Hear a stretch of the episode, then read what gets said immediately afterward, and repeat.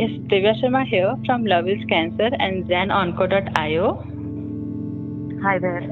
Yes, so we share cancer healing journeys of people who have gone through cancer, maybe as patient, caregiver, or survivor, because it helps other patients and caregivers.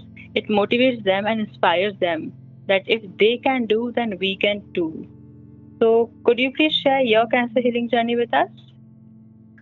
Absolutely. So I'm Sri Devi and um, I live in Bangalore. I'm a mother of a nine-year-old girl and I'm a working mom basically.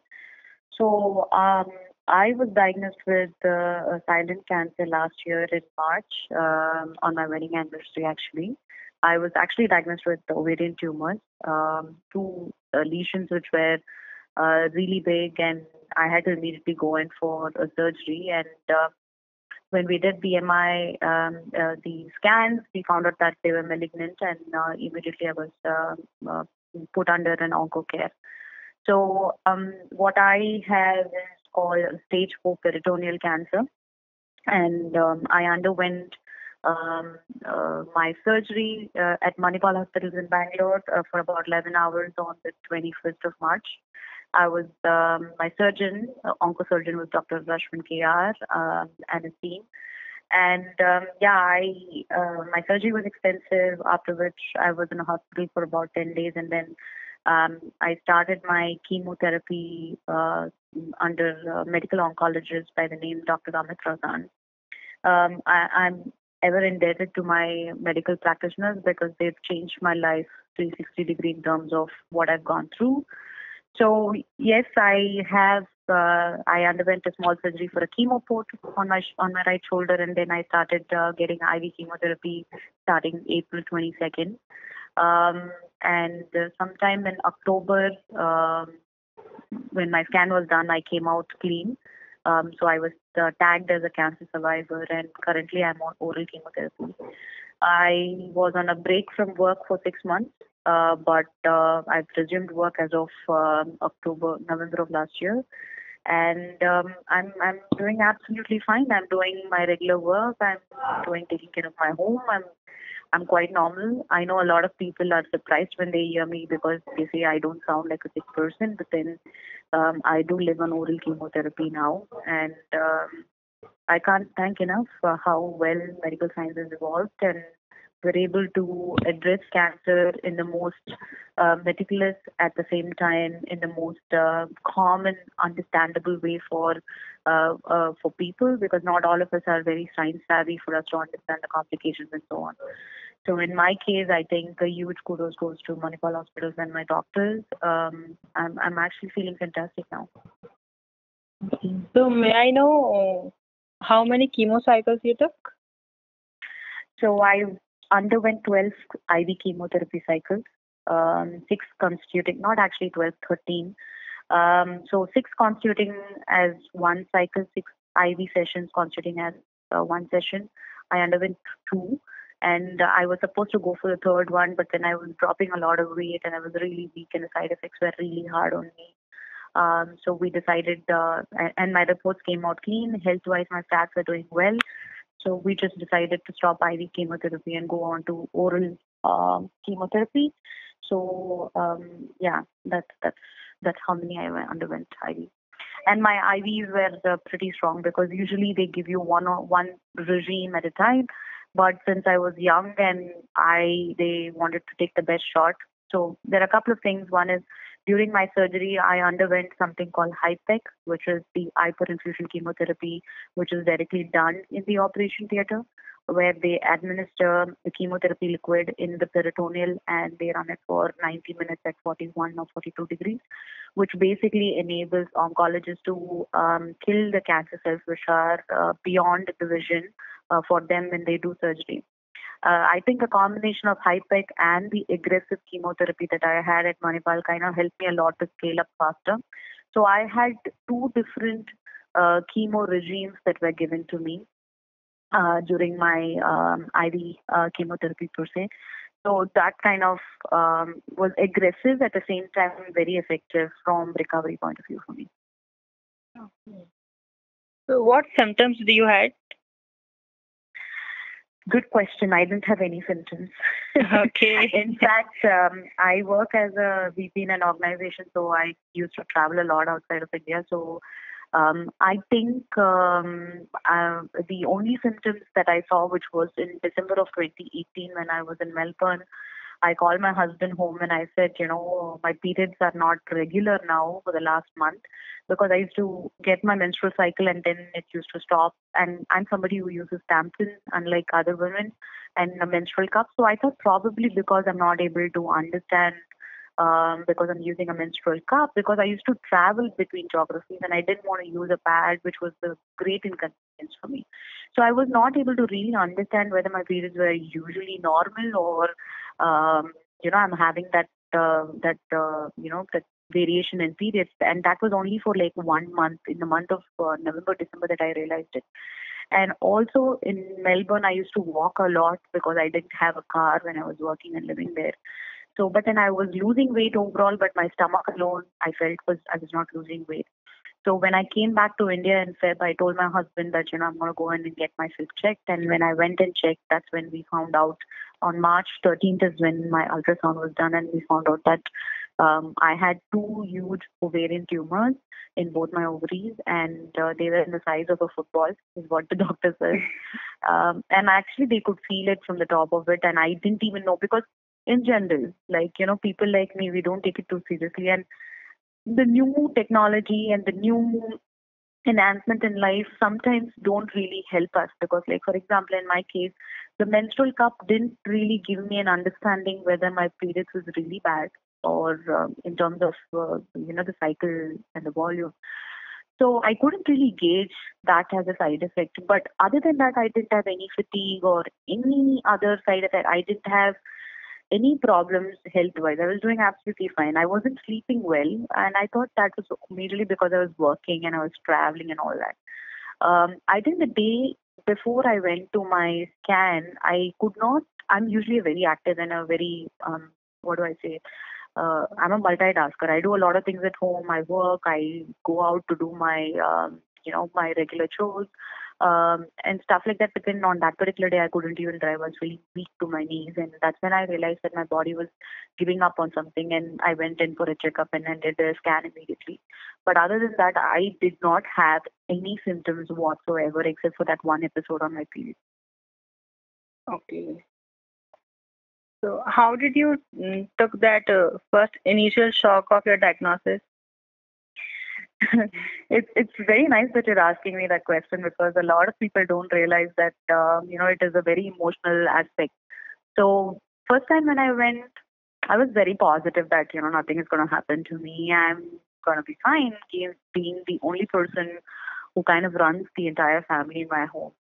Uh, but when they told you have tumors, um, I was like, okay, tumors, you can do a surgery and get it out. It was like not even an emotional connect. I was like, yeah, I'm in good hands. I know the because the the OBG that I was consulting, she was a fantastic person, and she's more uh, somebody who could uh, look out for me than just treating me as a patient. So I was like, yeah, fine, I'm in Dr. Teji's hand. She's gonna take care of me. That was my attitude.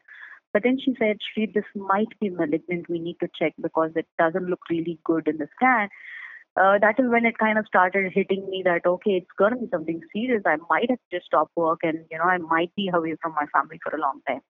When that started sinking in, I was not emotional, but then you know, I was starting to get into the reality of oh, it can be cancer. Since my family has not had any cancer um, history, I was very confident that I won't get it.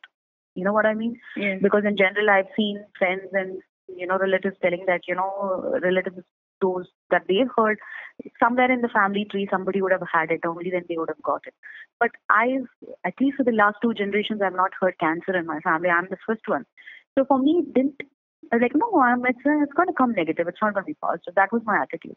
But when it came as positive, malignant, and they said you have to meet the oncosurgeon, I met Dr. Ashwin KR in uh, Manipal. And I must say, um, things worked well because I was in good hands from medical point of view because the way he explained it to me, the way he ensured how I'm mentally preparing myself. Um, and the number of surgeons who were involved in my uh, surgery and so so the day one that I met my oncologist, it was reality, you know, really hitting me hard. But even then, I was not emotional. The only time I cried was the night before my surgery because initially they were saying the surgery would be four hours, then it became six hours, and eventually when the scan and all was done, they knew the spread and everything. Um, a couple of my lymph nodes were impacted, so they had to even operate the lymph nodes. So that is when they told it's 11 hour surgery. You're going to be in complete anesthesia, and it is a major critical milestone from health point of view for you. That is when it started hitting me hard because um, the day before, the, the morning I walked into the hospital, I had to leave my child behind at home, and that that was the thing that shook me bad. Not because I'm not going to come back or I have cancer, not that. That you know, how could I get it when I have such a young child? That was the emotional, com- you know, thing that kept itching me saying that I have to fight this, I have to fight this. And I always went with a fighting spirit. And I think I cried only was that that one night. Um, I was writing my will, then I was telling my dad what to do because my husband was at home with the kids. So I was telling my dad how to pass information to my spouse and in case I don't make it and all of that. But honestly speaking, I think I wasn't um, I was well prepared by the doctors in terms of being somebody who's educated, being somebody who's had the exposure, um, I think applying logically about what is next kind of helps me tackle the emotional side of it. Um, most of the times, I've personally seen and counseled people after my personal cancer journey is people break down immediately, people cry, people think that's the end of life. But what I would want to tell people is look beyond it. Science has evolved so much. Five years ago, if somebody had what I had, probably that person thinking that he cannot survive would have been yeah, he's talking logical sense. He's, he's making sense when he says that. But today, there's so much available in the medical industry, and I think somewhere we need to keep ourselves abreast once we know we are going through that. So I started reading a lot. Between my diagnosis and surgery, I started reading a lot. I started googling about it. I started asking questions to my doctors. I have doctors in my family, so I started talking to them about it. so I think I started just preparing myself emotionally. So it didn't really hit me hard from cancer point of view uh, yeah, I was like very determined. I said, you know, I one thing I asked my medical oncologist was, what is my runway? You know, how long am I going to be alive? He said, five years. I said, okay, five years is a long time. I mean, nobody can predict what can happen when you're driving out the next day. So I shouldn't be crying about five years lifespan, right? So I took it with a pinch of salt and I said, yeah, fine, let's look at it. Um, I think the most part of the pain was the side effects due to chemotherapy because mine was an aggressive one. Except for that, I don't think so. I ever had a threat about being a cancer patient, and I've never shied about talking about it either. I've been an open book talking in social media about my experience. I've been talking to cancer patients that I've met uh, to friends and relatives, telling them, you know, it's not a difficult journey to go through. Yes, it's an emotional one, but it's not a difficult one. Yes, and it's important to talk about it. Many people hide it that they have cancer or yeah, they don't share. It's stigma. And it's yeah, wrong. It's stigma. Yes. it's a stigma, especially when it comes to breast cancer. I've seen a lot of people not being open about their, uh, you know, their uh, situation. One thing that I would want to definitely call out because you guys are recording it and you're going to show it to so many other people. I think we need to um, uh, value ourselves as as a as a person and keep the best interest of ourselves to call out for help, to talk about it, so that you can get over it emotionally. I think one of the ways that helped me to emotionally scale up is I was very open minded about it. I can send you pictures of my entire cancer journey where after the fourth chemotherapy I had to shave my head and I asked my husband to shave my head. Because if I'm going to look beautiful, I want to look beautiful for him. And I said, okay, you do it so that you know how beautiful I look when I shave my head. and uh, my scar, I have a scar right under my breast till um, till my genitals, and it's a huge scar that I have, and I think I wear it very proudly. Uh, I think we need to come out of the shackles of what is a taboo. We think everything and anything is a taboo. Don't talk about periods because it's not nice. We shouldn't talk in front of our brothers and dads. It's not nice. I grew up in a household uh, with only girls, but then I have a lot of cousins who are men, and I don't think so. I will shy talking about a menstrual cycle in front of a guy because it's a normal process, like all of us say.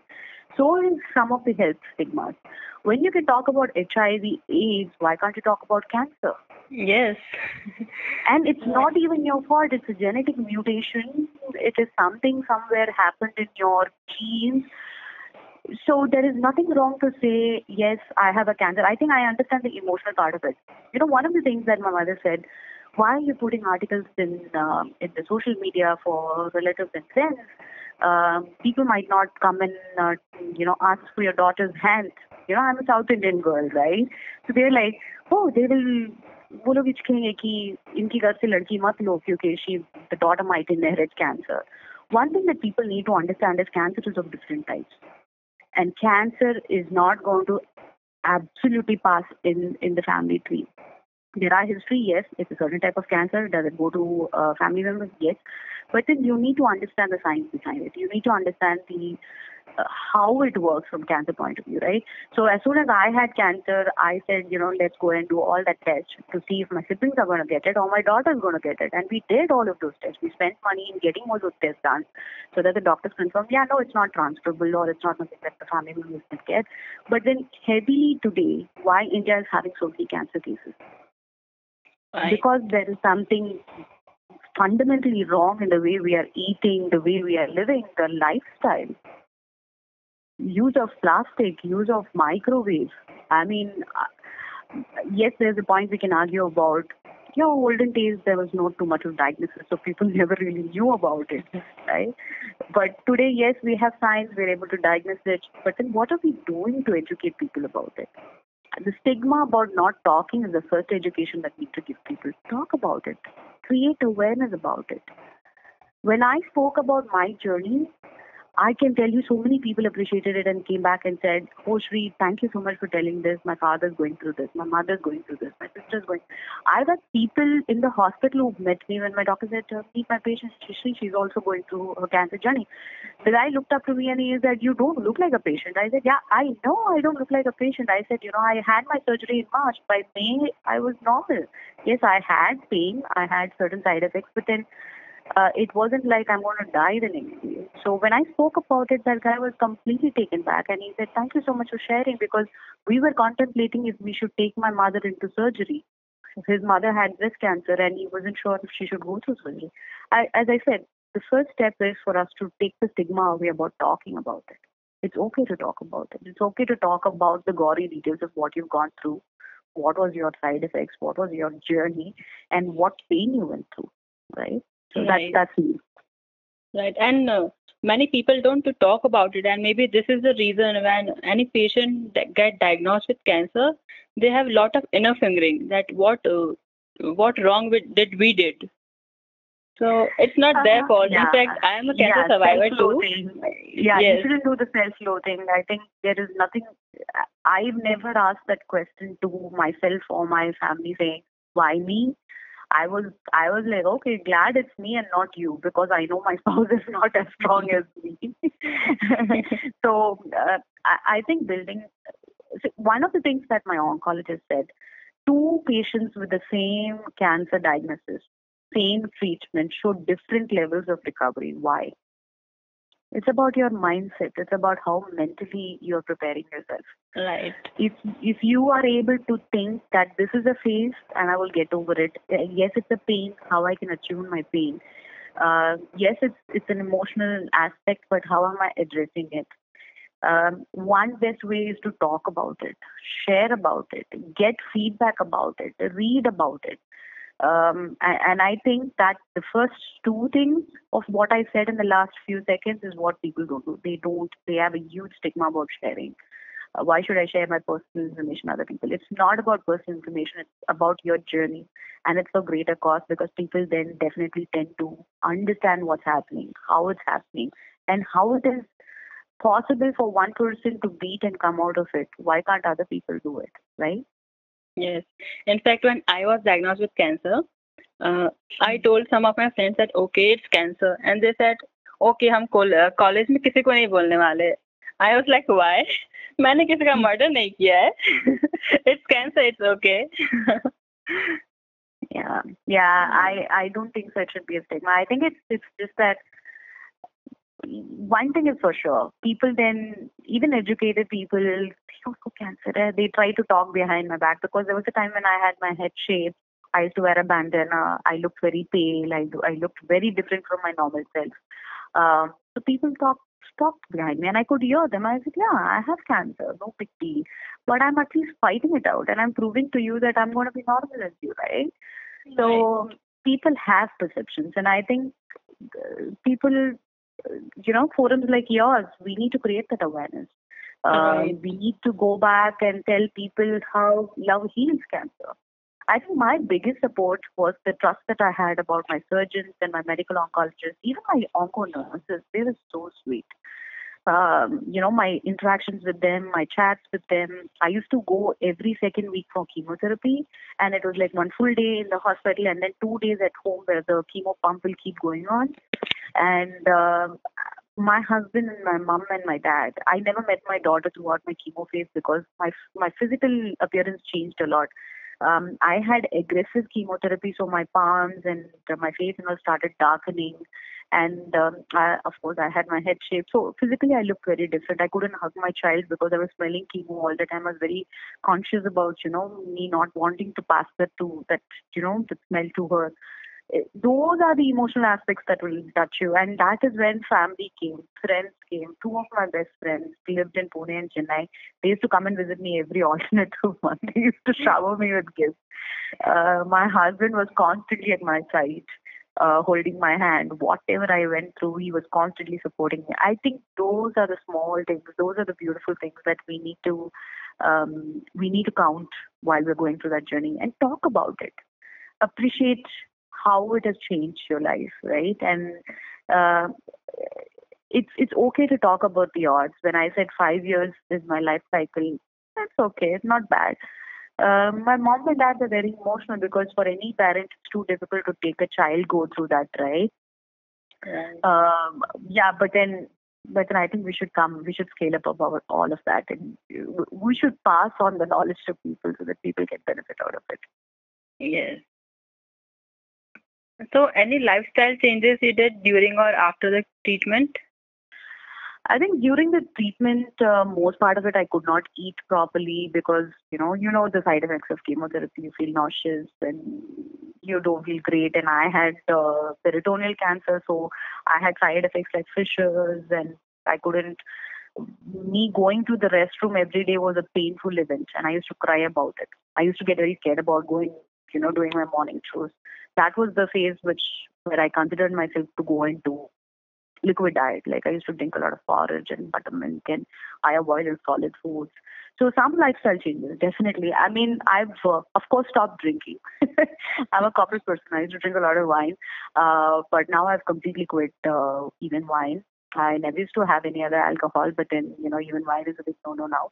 Um, I've never smoked, so that wasn't a big deal for me. And I've always been a person who's not eat uh, taken meat in my diet, so I used to concentrate only egg and fish. So for me, the change wasn't major when compared to some of the other people that I've met.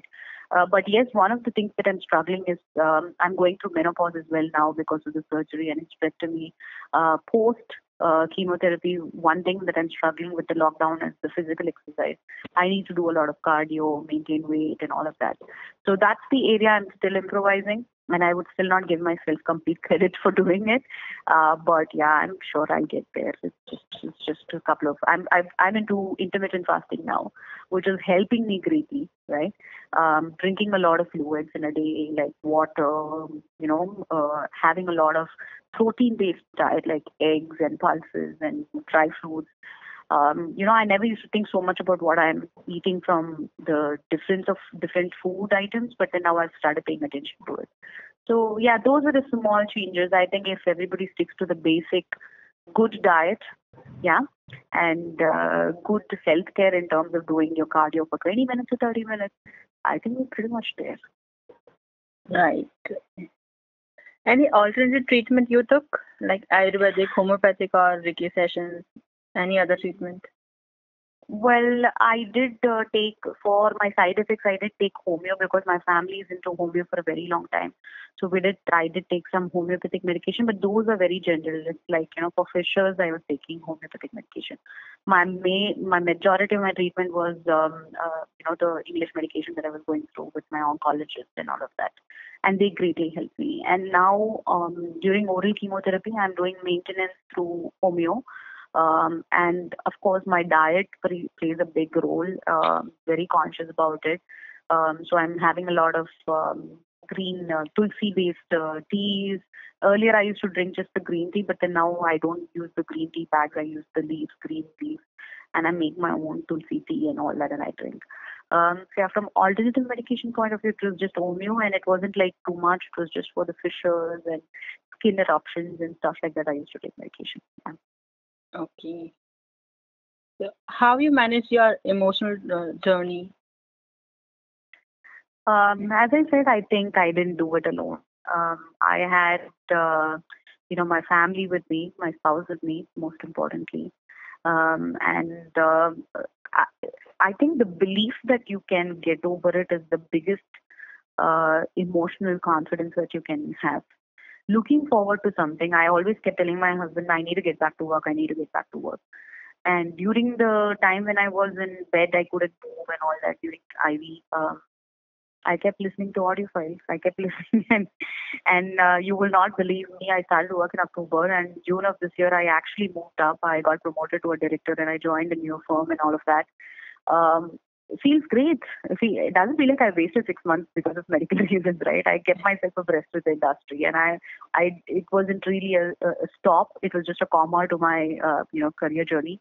So from that point of view, I think the emotional quotient can, it, it can be really difficult to manage at times when you're actually going through the pain because of the side effects. Uh, but I think what helps is that family who are holding your hand, sitting next to you, telling you it's all going to be fine, and you're going to be mentally prepared that it's going to be fine. Looking forward to what is that you want to do in life. I want to see my daughter grow into a beautiful woman, and I want to be when she's a teenager and talk to her about boys and love problems and you know, all of that. so, so I was mentally prepared that I'm going to be there. And I keep telling my husband that, you know, probably I'll outlive you. You know, you're a healthy guy, touch it, but then, you know, probably I'll outlive you. You don't know. So we, we crack jokes like that. And, um, you know, that really helps actually. Right. So, when we get diagnosed with cancer, our life divides into two parts life before cancer and after cancer. So, how is your life after cancer? Do you find any change or positive changes you find? Absolutely. I mean, the change is big from person point personality point of view. I think personally, I've never had so much of awareness about my own self. Um, I've not uh, prioritized some of the aspects in my life, uh, whether it's about sleeping on time, eating on time, or even you know working out you know. Um, it's definitely changed um, for good, I would say. And I think the awareness and the retrospective that you do about, you know, why you didn't do something before cancer, you know, and why are you doing now? That retrospective actually gave me a lot of um, insights about, you know, how we generally tend to take our own self for granted, right? Right. So from change point of view, post cancer, definitely a lot of self awareness, a lot of respect for myself and my emotions, and uh, an unbiased thought process about you know what is priority and you know why you need to prioritize. We talk about it so much, but do we really do it in a meaningful way? No, I don't think so. Um, I, I think that kind of came into a good light and I I'm always a positive person, but it has made me more positive about life. Um, I oversee smaller issues in life, like you know the petty domestic fights and all the spouses have. Uh, those things have always it's, it's it's all fun now. Even if we are talking about something serious, I think we we we talk about it in a very funny way so that you know we kind of get things done and move on. Uh, so yeah, it's it's definitely changed a lot of things personally for me and for my family. So yes, we can say that cancer leaves us uh, teaching so many things, right? Yeah. and I think physically I've changed as well because you know I don't have my long black hair anymore. I have a, a short boy cut, and one of the major side effects is you know I have 80% gray now. so I look like a very sophisticated, some sort of CEO look that I have in my appearance. That was another big change. It, it kind of emotionally, sometimes you tend to question yourself, oh, I'm just 38 and should I have so much of gray hair? Should I color my hair? And I'm like, no. I'm not going to think about how I need to look for other people. Do I look good for myself? Do I look good for the people I love? Uh, do I look good for what I do? Am I confident with this look? You know, those kind of things. So yeah. Right. we admire we admire ourselves more after cancer, right? Absolutely. Absolutely. so we have a lot of same things to discuss. Being survivor. Yes, I, I think we should do some sort of a, a survivor, you know, meet. Survivor talks, like. yeah, all of us meet at uh, one podium on a same platform or something, and talk about, you know, what we've gone through. I'm sure 80% of the things that both of us have gone through are the same. It's the 20% difference is only the way we have handled it, right? Right. Because we come from different cultural backgrounds, some different setups, some of us married, some of us unmarried. So when the decision came about my hysterectomy and my surgery, my oncologist and my OBG looked at me and said, "You have one kid. You're okay to because my uterus was completely healthy. Okay? okay. So the decision was mine to let go of the uterus or not because my ov- ovaries were getting removed. So I said, I'm not going to have another kid. So you can feel free to take it out. If it's if it's nonsense, let, let's get rid of it. Because having something like uterus, because I in the beginning when I when I came out of the surgery, I used to um, look at myself and think, you know, how much of a woman I am if I don't have uterus and ovaries. Um, and I was like, why are you asking this stupid question to yourself? You're as much as a woman as somebody who's got everything inside her. Yes. Now, functionality point of view, whether you're able to give birth to a kid, no, you can't. But that's okay. I have, I, I'm a godmother to so many other kids, and I, I, and I, I adore and I respect my own child, her folks. So I'm like, no, it doesn't matter. Silver lining. I don't get periods every month. I don't have to pay for tampons and Diva cups anymore. Yes. Right? We are more than our reproductive organs, right? yes, yes, yes. So yeah, it's all about the way you look. It's the perspective that you have. So yes. I think that's something that I've learned or enabled myself to learn through the recovery process. Right. So, any message you want to give to patients or caregivers? Um, yes, definitely one message. Uh, doesn't matter which background we are from, uh, middle class, lower middle class, upper class, whatever class it is, like somebody told me.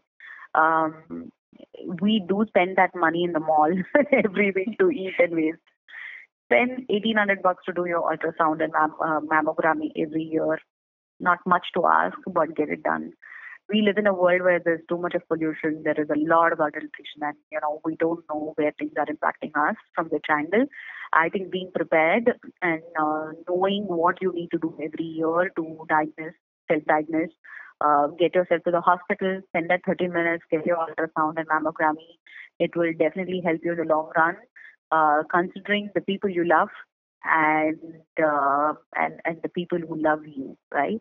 Um, and always always think about putting yourself first because if you're not there there's no point in you doing things for other people that you love.